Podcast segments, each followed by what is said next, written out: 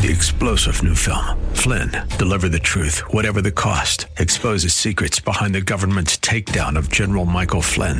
Flynn knew what the intel world had been up to. He ordered the first audit of the use of contractors. This set off alarm bells. He told the truth. He was the most dangerous person for Donald Trump to hire. They had to get rid of Flynn. Flynn, deliver the truth, whatever the cost. Available now. Watch it today. Go to salemnow.com. Salemnow.com. So, in these verses, we have a description of the most marvelous event in the history of the world the incarnation and birth of Christ Jesus. God has made himself known and made himself knowable through Jesus Christ. Oh, welcome to another edition of Study Verse by Verse from Church of the Highlands in San Bruno. I'm Mike Trout, and our teacher is Pastor Leighton Sheely. He's the senior pastor at Church of the Highlands. They're on the web at highlands.us. That's highlands.us. And he's continuing a series uh, simply called Advent.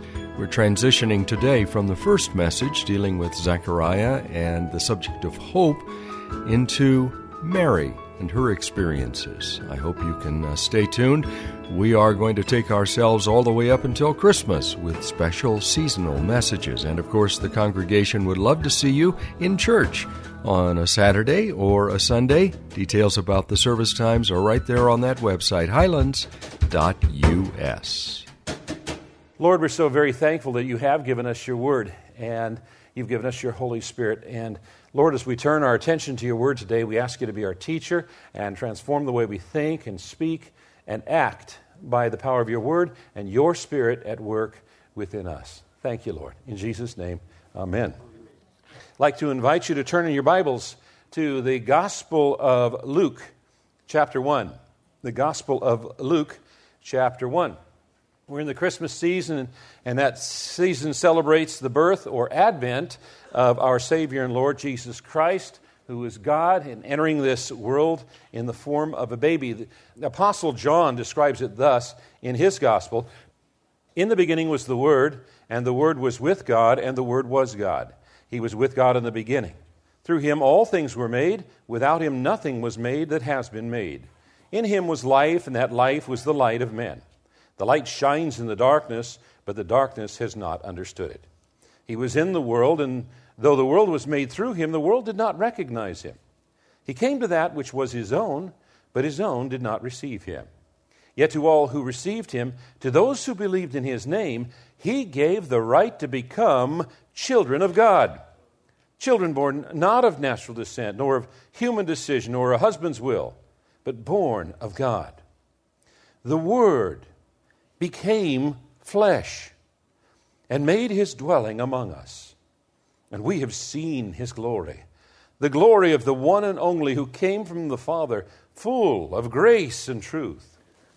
From the fullness of his grace, we have received one blessing after another.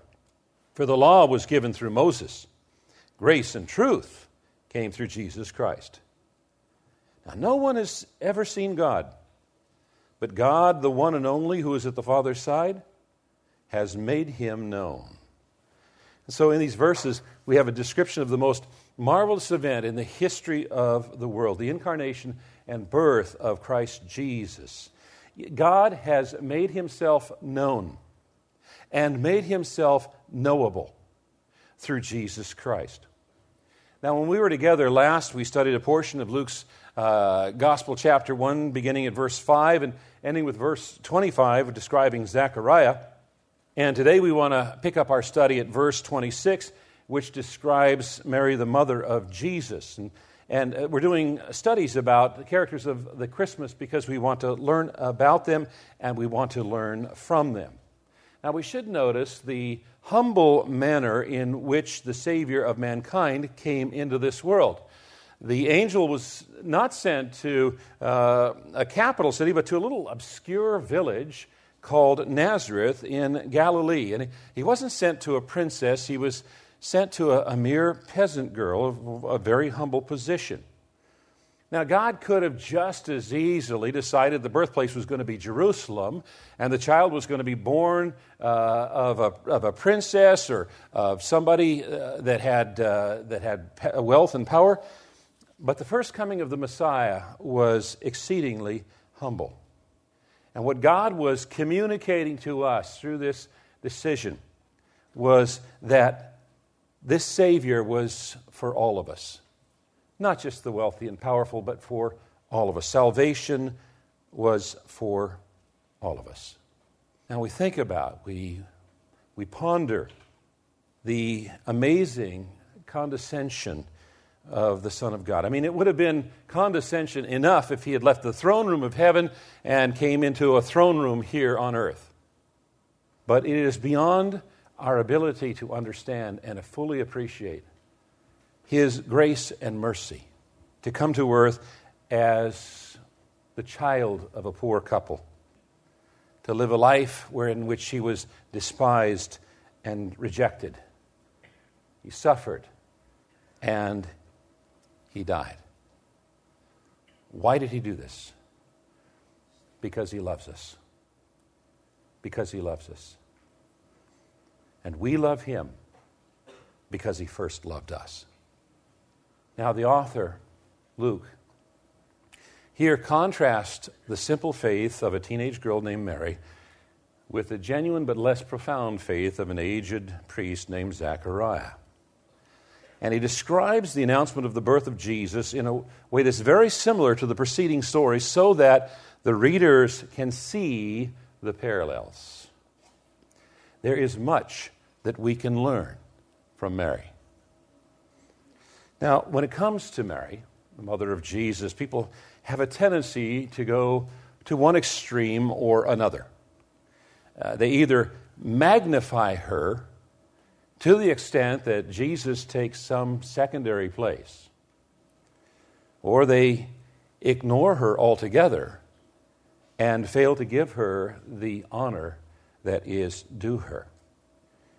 Notice the commendations given to Mary by the angel Gabriel. You're highly favored. The Lord is with you. You have found favor with God. And out of all of the women in the entire world, God chose this woman to be the mother of our Savior and Lord. Now, with that introduction, let's study the passage verse by verse. Beginning at verse 26 of Luke chapter 1. In the sixth month, the angel Gabriel was sent from God to a city of Galilee named Nazareth, to a virgin betrothed to a man whose name was Joseph of the house of David. And the virgin's name was Mary. It says in the sixth month. Sixth month of what? Well, we're talking about the sixth month of Elizabeth's pregnancy. We had just been told that story in the, uh, earlier in this chapter. We looked at it last week. And it was in this sixth month of Elizabeth's pregnancy that Mary had this angelic vision. So, what do we know about Mary? Well, we know that she was of the tribe of Judah. She was a descendant of King David. She was a virgin. She was betrothed to a carpenter in Nazareth named Joseph. Evidently, they were both very, very poor. And uh, among the Jews at that time, engagement was as binding as marriage. It could only be broken by divorce. In fact, the man and the woman were called husband and wife even before the actual wedding took place. And uh, since Jewish uh, girls of that culture and that time tended to marry quite young, it is likely that Mary was a teenager, probably between the ages of 14 and 16 years old. Verse 28 And he came to her and said, Greetings, O favored one, the Lord is with you. But she was greatly troubled at the saying and tried to discern what sort of greeting this might be. And the angel said to her, Do not be afraid, Mary, for you have found favor with God. And behold, you will conceive in your womb and bear a son, and you shall call his name Jesus. He will be great and will be called the Son of the Most High. And the Lord God will give to him the throne of his father David and he will reign over the house of Jacob forever, and of his kingdom there will be no end. So, like Zechariah, Mary is filled with fear as Anyone who was approached by an angel would be, and she was perplexed by this message and being addressed as one highly favored. Now, the word there, highly favored, it means much graced, and it appears only one other time in the scriptures, and that's in Ephesians chapter 1, when it describes us, we who are in Christ. We are much graced because we are in Christ. Now, the angel's message was filled with messianic promises and prophecy. The name Jesus is the Greek uh, translation of the Jewish name Joshua which means Jehovah is salvation, the Lord is our salvation. You may remember that in the Old Testament there was a man named Joshua who was a successor to Moses who led the people into the promised land. And then the references to sonship and throne, David, reign, kingdom are all uh, to describe a fulfillment of the Davidic covenant in which God promised to King David that one of his descendants would reign over Israel forever. You see, all of the other empires and uh, kingdoms of this world pass away. Let me name a few uh, Nineveh, Babylon, ancient Greece, uh, ancient Egypt, Tyre, Carthage. All of the, the kingdoms of this world, they, they come and go. But this kingdom is going to be an everlasting kingdom. It is the only such kingdom. His dominion will not pass away. And when Christ comes to take reign, we who have served him faithfully will exchange our cross for a crown. That's one of the promises that we have, we who are in Christ Jesus. Now, although the expressions are used here that they describe the Messiah, the specific word is not used. Gabriel affirms the deity and the humanity of Jesus. As Mary's son, he would be human.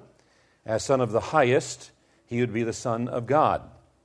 It was in fulfillment of uh, an Old Testament prophecy, one of them found in Isaiah 9 6, which says, For unto us a child is born, unto us a son is given. A child, unto us a child is born is a reference to his humanity. Unto us a son is given is a reference to his deity. The emphasis is on the greatness of the son, not the greatness of the mother. Verse 34 And Mary said to the angel, How will this be, since I am a virgin? So, unlike Zechariah, Mary didn't question the truth of the statement of the angel. She simply questioned the methodology. She knew what would happen, she just didn't know how it would happen. She believed the promise, but she didn't understand the process. That brings to mind the thoughts of the Apostle Paul, who felt that he only saw currently through a glass darkly. He only knew in part, but someday, oh yes, someday he will know in full. You're listening to Study Verse by Verse, an outreach ministry of Church of the Highlands in San Bruno, with the teaching of Pastor Leighton Sheely. If you missed any of these programs in this series on Advent, you can find them again on our website, studyversebyverse.com. That's studyversebyverse.com. I'm Mike Trout. Thank you for joining us. Have a great rest of your day, and be back tomorrow when Pastor Layton will once again open the Word of God and help us study verse by verse.